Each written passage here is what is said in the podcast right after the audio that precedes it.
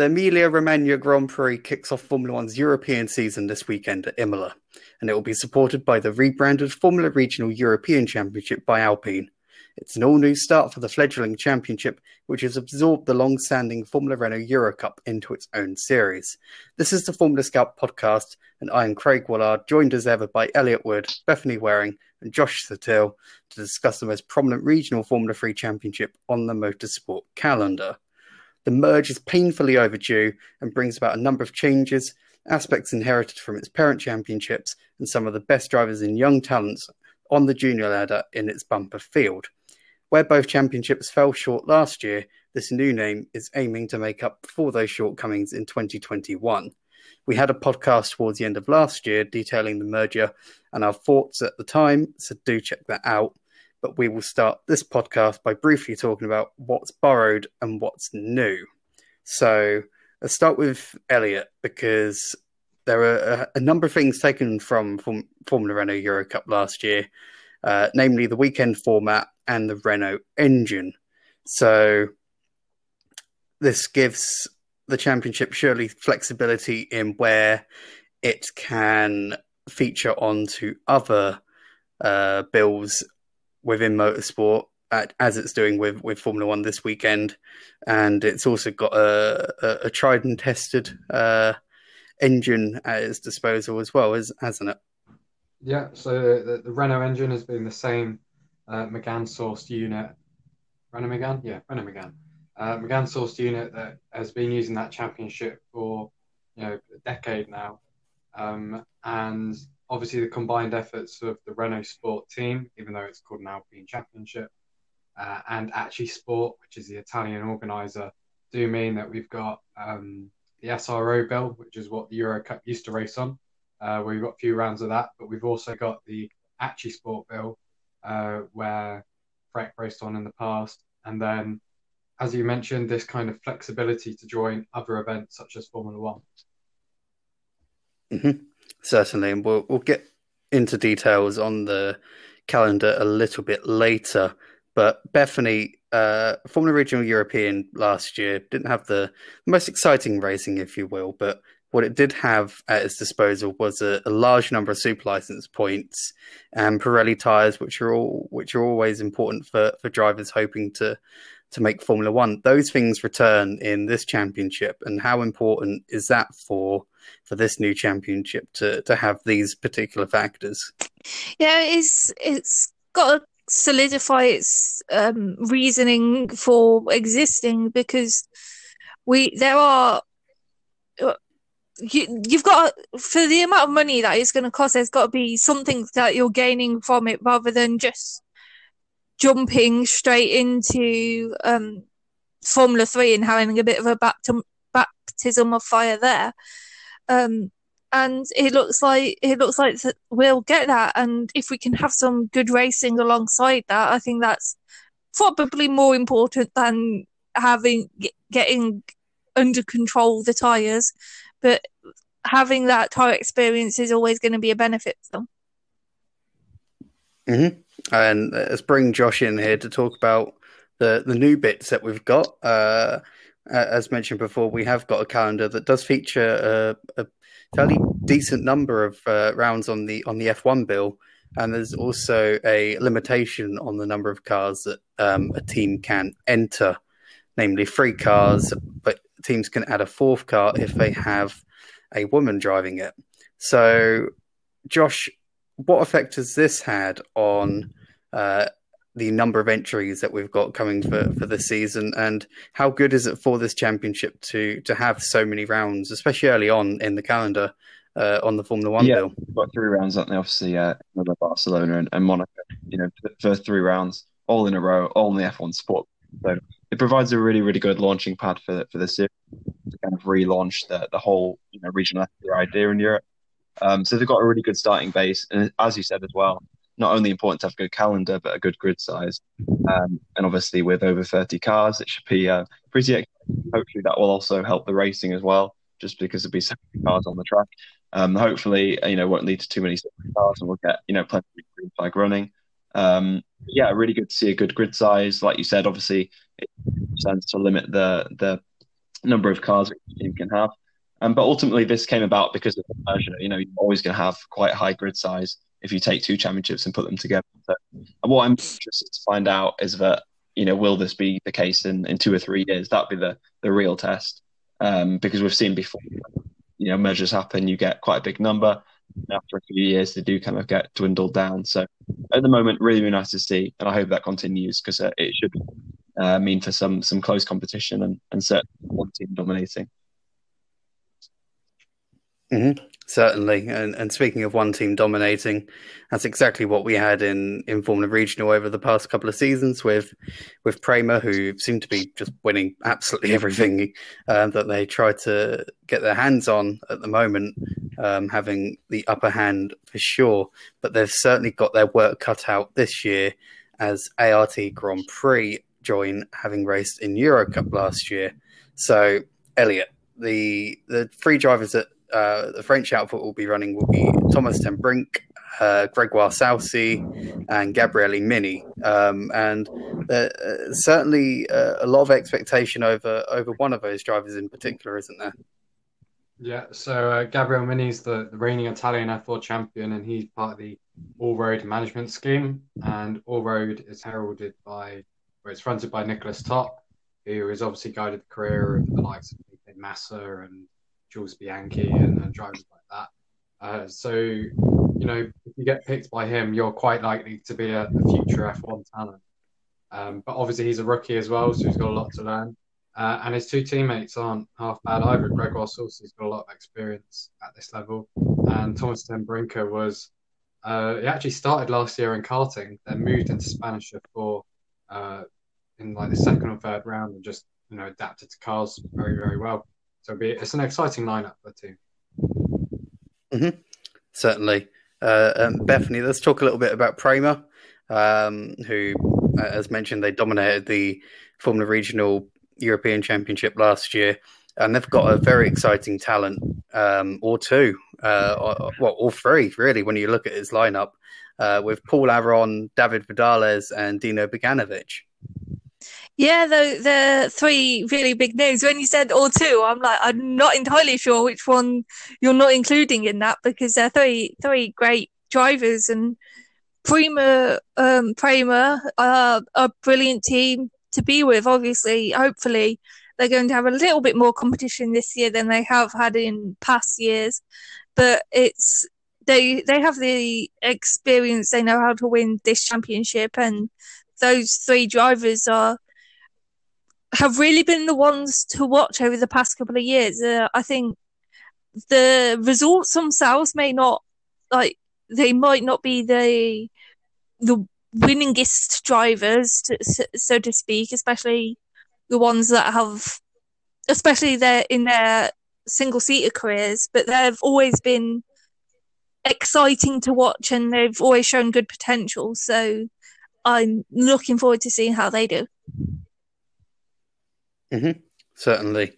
And Josh, let's move on to RA's GP, a team that seems to sort of be just gradually building momentum at the moment in the junior ladder.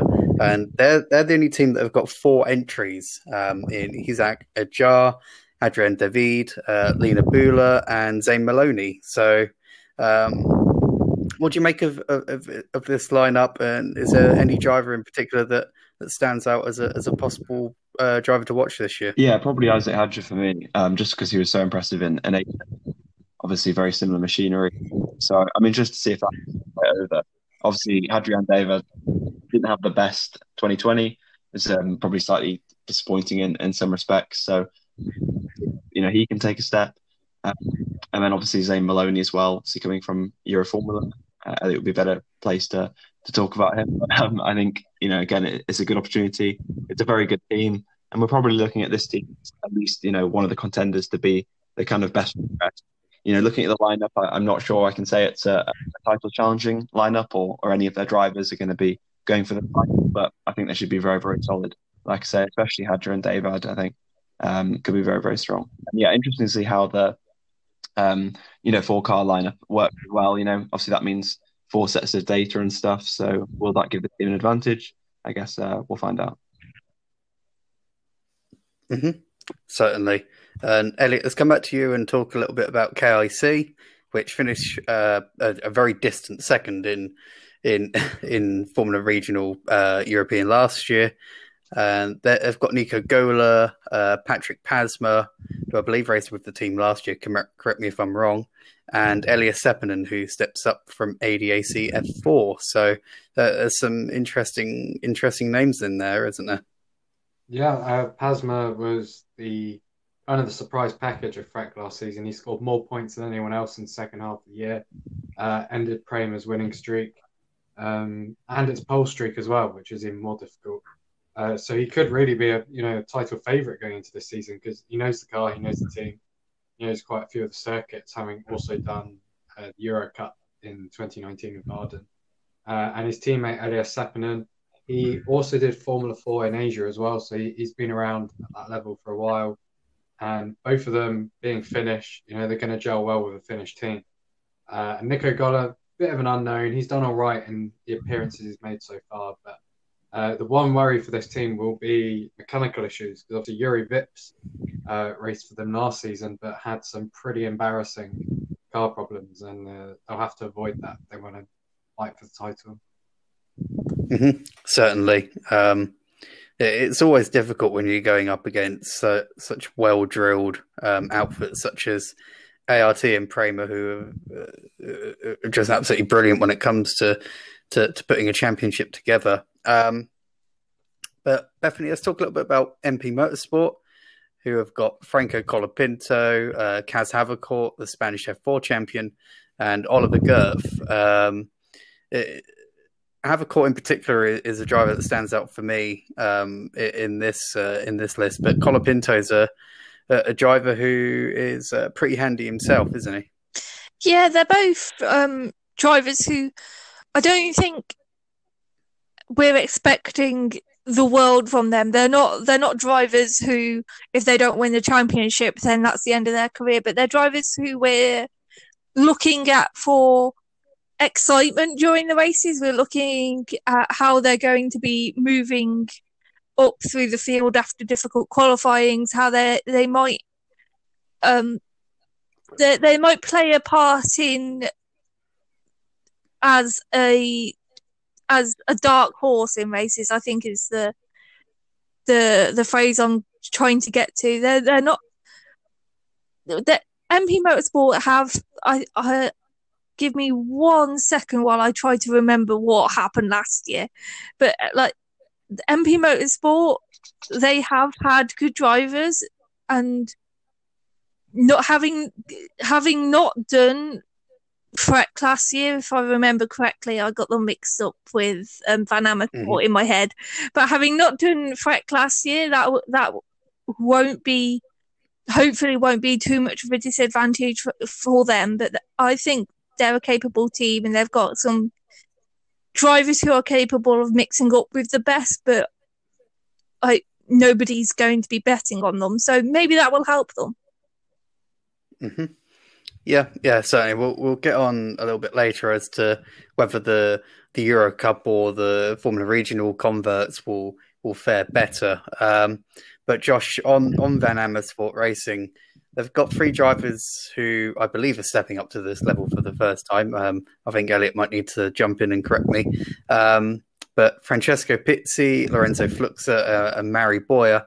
And there's some pretty handy drivers there, but they're not necessarily ones that we're expecting title challenges from, especially with some more experienced drivers in the field. Yeah, that's true. It could be difficult, but there's no reason why they can't have a strong year, especially Pizzi, who's probably the strongest of them. Obviously, F4 UAE champion and also the runner-up in Italian F4 as well. So he was pretty good in F4. Obviously, had a very strong field. The likes of Mini were there and stuff, who perhaps outshined him a little bit. He obviously started the season quite strong, but I'm interested in it. I think he should be the clear lead, I think, out of those three. But then Mari Boya was also, really good in Spanish F4 as well. Fluxer was decent in Asian F3, but those performances, perhaps be probably fighting outside the top 10. But Pizzi and Boya could probably be sort of regular top 10. And then maybe, like you say, not a title challenge this year, but perhaps something for next year. Mm-hmm. And the last team I think we'll cover off sort of like in full will be Arden Motorsport, who were fourth in EuroCup last year. Alex Quinn returns with the team. William Alatalo and Nicola Marinangeli will also race with them. So, Elliot, Arden is a team that has tended to hover towards the midfield or towards the back in a lot of championships that has raced in recent years. So, what can it do this year with this lineup to move up the order? I can't really comment on its position in the packing order per se, but it's got three pretty well-experienced drivers at this level. Obviously, Marinangeli hasn't quite got the pace of Alatalo and Quinn, but Quinn knows Arden inside out because obviously he's a driver coach there. He raced with them in F4, Euro Cup. He's going to come into the season as one of the title favourites because he's already won at some of these circuits. And obviously, you know, he knows the car very, very well. And Alatalo, kind of surprised that he's left JD Motorsport where he had success last year. But I think that must mean he's confident in what Arden can provide for him to move teams. Mm-hmm. Yep. And we'll cover off another couple of the drivers because there's like 32 in the entry list. So, Josh, let's talk about Eduardo Barrichello, who, as a fan of early 2000s Formula 1, as I am because I'm old like that, I'm very excited about what he can do after 2 years on the road to Indy, where he fought for the USF 2000 championship last year. Obviously a second generation driver, so it is one that we're going to point out for sure. But are you expecting a huge amount in his first year in Europe? Based on what he did in America, not a huge amount, but I don't think he'll be slow either. I think he'll just be sort of, you know, in the middle of the pack. Certainly in Imola, obviously that's where JD were very strong last year. So, you know, we'll see. They're probably quite, the first round might be quite misleading, but then, you know, if they've got two rookies in the cars, then they might not be able to capitalise in the same way that the last rookie Vidales did. So, yeah, it's quite a high bar that's been set for them. I don't think they're going to reach up there, but the team itself proved quite capable last year. So, I would sort of say like regular points finishes or something could be realistic for Barrichello, certainly towards the end of the year. Mm-hmm. Yep. And the one team name that didn't appear in either championship last year is G4 Racing, but they raced in EuroCup last year as Bitec. And one of their drivers is Belen Garcia, who will also be racing in the W Series. So, Bethany, it's two campaigns with very similar machinery in a lot of ways. So, in theory, it shouldn't be too difficult to step from one car to another for Garcia, who has come into motorsport quite late, comparatively to a lot of people within the racing world, if you will. You would hope that it wouldn't be too difficult. I think one of the biggest things for her will be seen as a direct comparison between this year's W Series and this year's track, whereas last year obviously we had Jamie Chadwick, but this year we'll see how Garcia compares to her fellow W Series competitors and then how she compares to her fellow track competitors.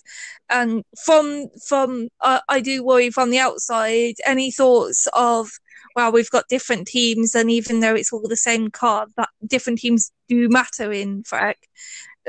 Outsiders won't care about that. They'll see the same car, which means everyone's exactly equal. And if you're rubbish in track, not to say she will be rubbish in track, but if you are and if you're not winning track, but if you're winning W Series, then that's going to look bad on W Series. Hopefully, she can compete well in both, but we'll see how that goes.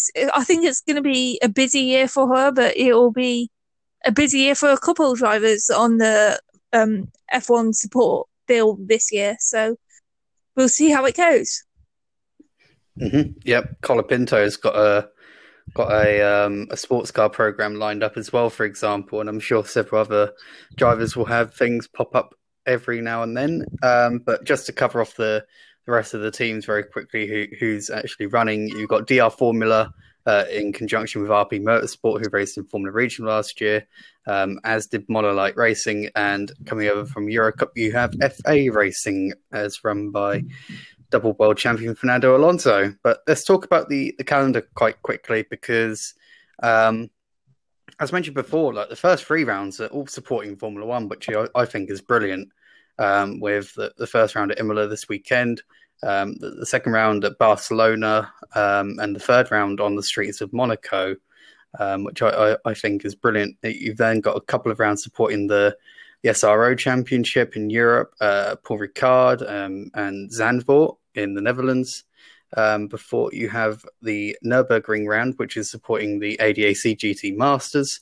As a TBC, they're still not entirely confirmed yet, but I do believe that Spa is one of the likely candidates for that. And the season closes off with a visit to the Red Bull Ring, supporting GT Open, and then finishing off in Italy at Mugello and Monza. So, Elliot, which of these venues sort of stands out as that's going to be really, really good?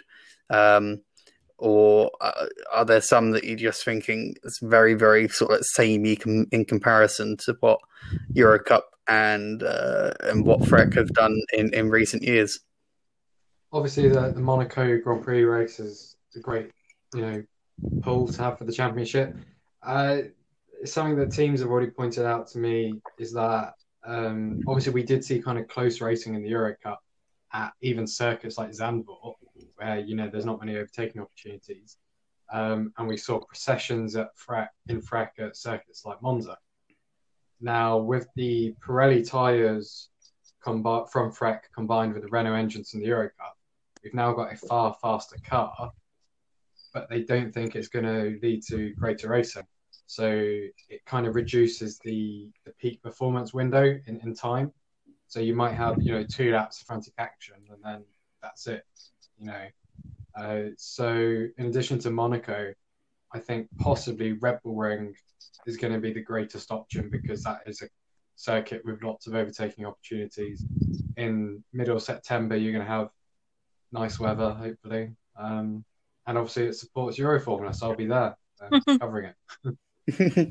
Yes, certainly. And 30 cars around around the track as short as the Red Bull Ring is always an invitation for action, for sure. But Bethany, is there any circuit that sort of comes to you that you're thinking, oh, I'm a little bit disappointed that that's not on the calendar? No.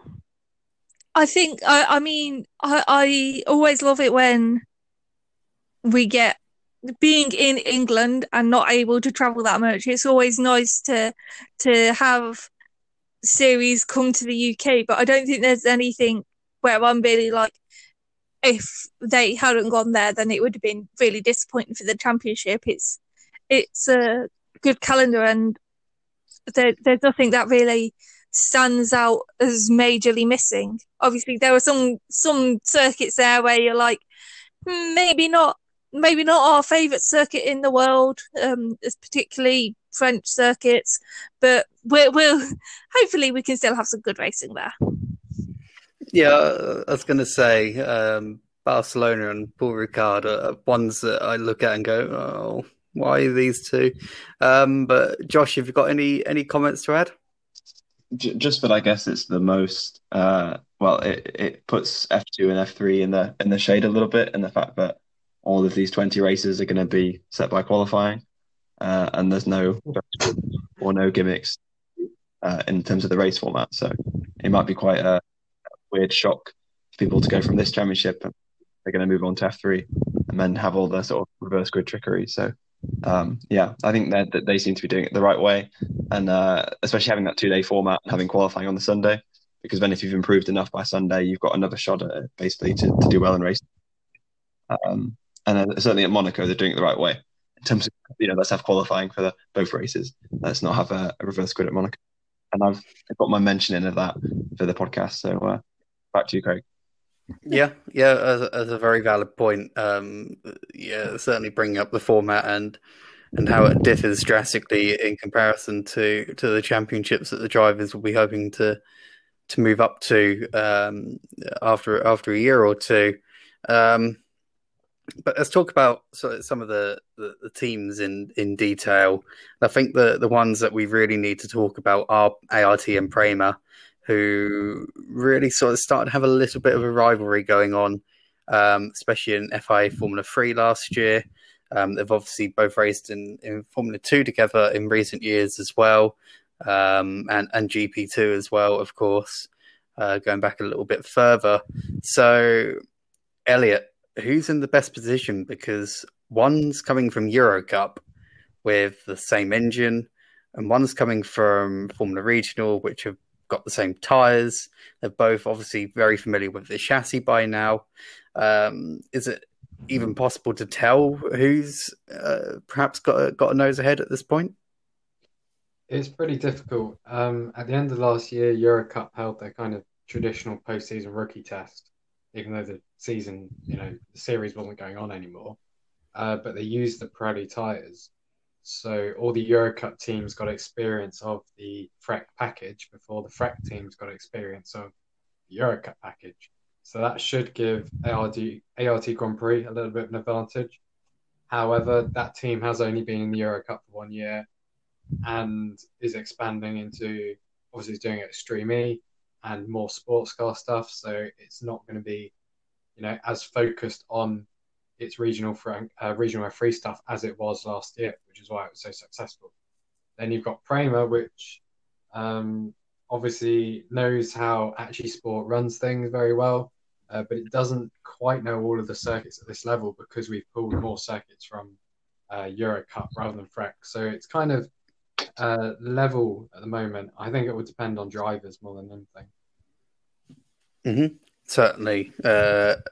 And Josh, do you think that it will be the regional teams that will have the advantage, or can you see the EuroCup ones coming out on top, or does it even particularly matter in the grander scheme of things? Will it just be a complete mishmash of the various teams because there are so many changes? Yeah, I mean, I guess what we have to remember as well is that when we're talking about the regional teams, we are talking about Prema, and obviously there's the rest behind, and usually they were like one or two, cars, and only sort of just got to catch up just before the merger happened. So again, it's kind of difficult, isn't it? Because if Prema come out on top, I don't think that means that the regional teams have had this big advantage. It might just mean that Prema's done the best job, or they've done what they've usually done, and that has obviously come out on top. When F3 and GP3 merged into one, obviously that was Prema versus ART. So Prema won by quite a long way. When Prema came into GP2, when ART had been dominating, obviously Prema were able to get the advantage. Obviously ART managed to wrestle it back a little bit with obviously George Russell and Nick De Vries. So yeah, it's going to be a great battle. It's probably one of the best single seater rivalries out there. Two teams right at the top of their game. Like Elliot said, with really good drivers as well. So I honestly think it'll be a fairly level playing field between those two. And not just them as well. I've still got hopes for some people outside of those top two teams as well to spring a bit of a title challenge. I've got another point to add there. I was speaking to Tom Dillman recently, and he said ARTGP has a really defined setup that's very different to Prema's. And some drivers who are very, very good, and this is kind of why, in F2 you have that second driver problem at ART.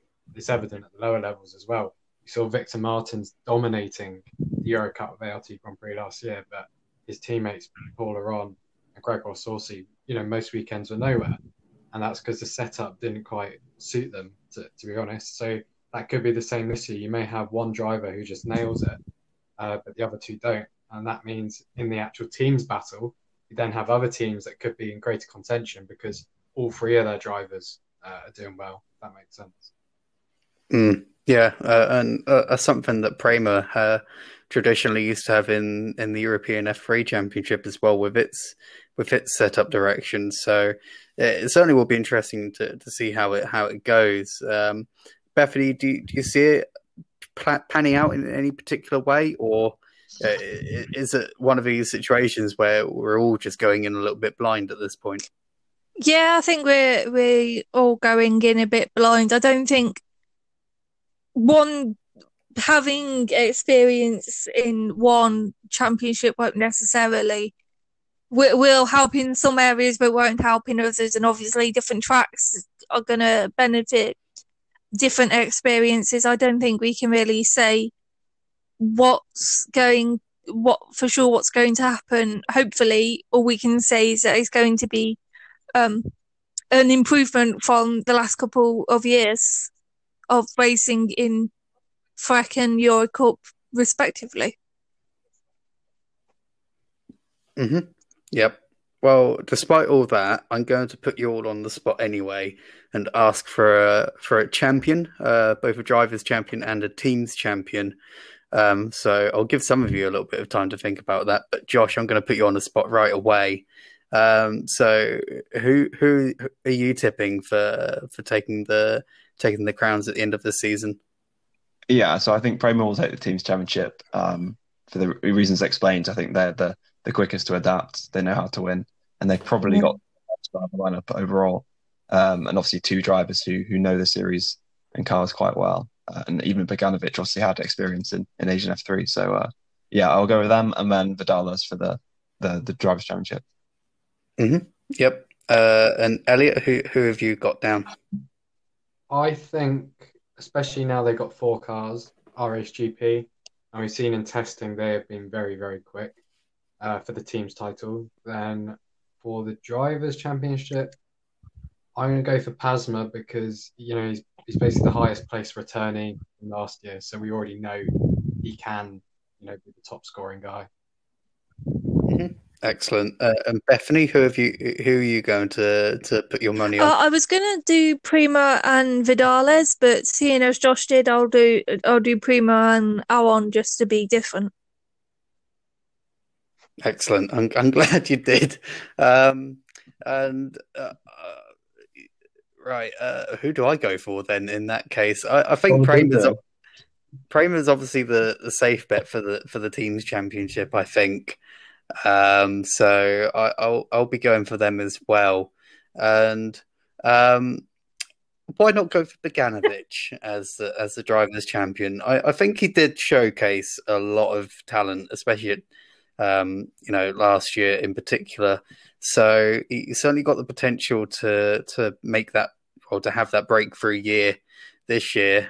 So let's put a little bit of a wildcard bet on and go for Beganovic.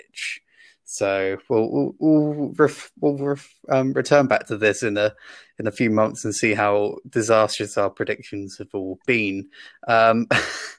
But yes, so yeah, as mentioned before, that kicks off this weekend at Imola on the F1 support package. Its session times have been moved around a little bit compared to what they were scheduled to be due to the funeral of Prince Philip, the Duke of Edinburgh. So do keep an eye out on Formula Scout for all of the reports and everything from that this weekend. And we've got a huge feature going up as well, previewing the championship. And I think that's pretty much everything to do with that. So Elliot, as always, I'll head over to you and get you to talk about what we've got going on with the website, and there's some pretty big stuff going on. Yeah, if all goes to plan, we've got a second podcast this week with a special guest straight from the IndyCar paddock, who will be discussing what's going on over there because obviously IndyCar starts this weekend along with its sports, Indy Lights, USF 2000, Indy Pro 2000.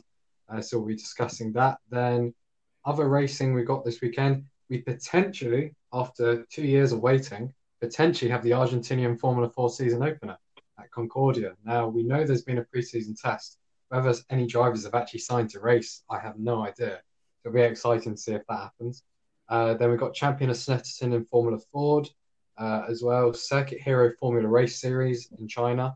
Now, basically, we haven't covered this off on the website, but Formula Renault Asia Cup has kind of continued its Renault branding, but also simultaneously becoming Formula Regional Asia, because there is already an Asian F3 series.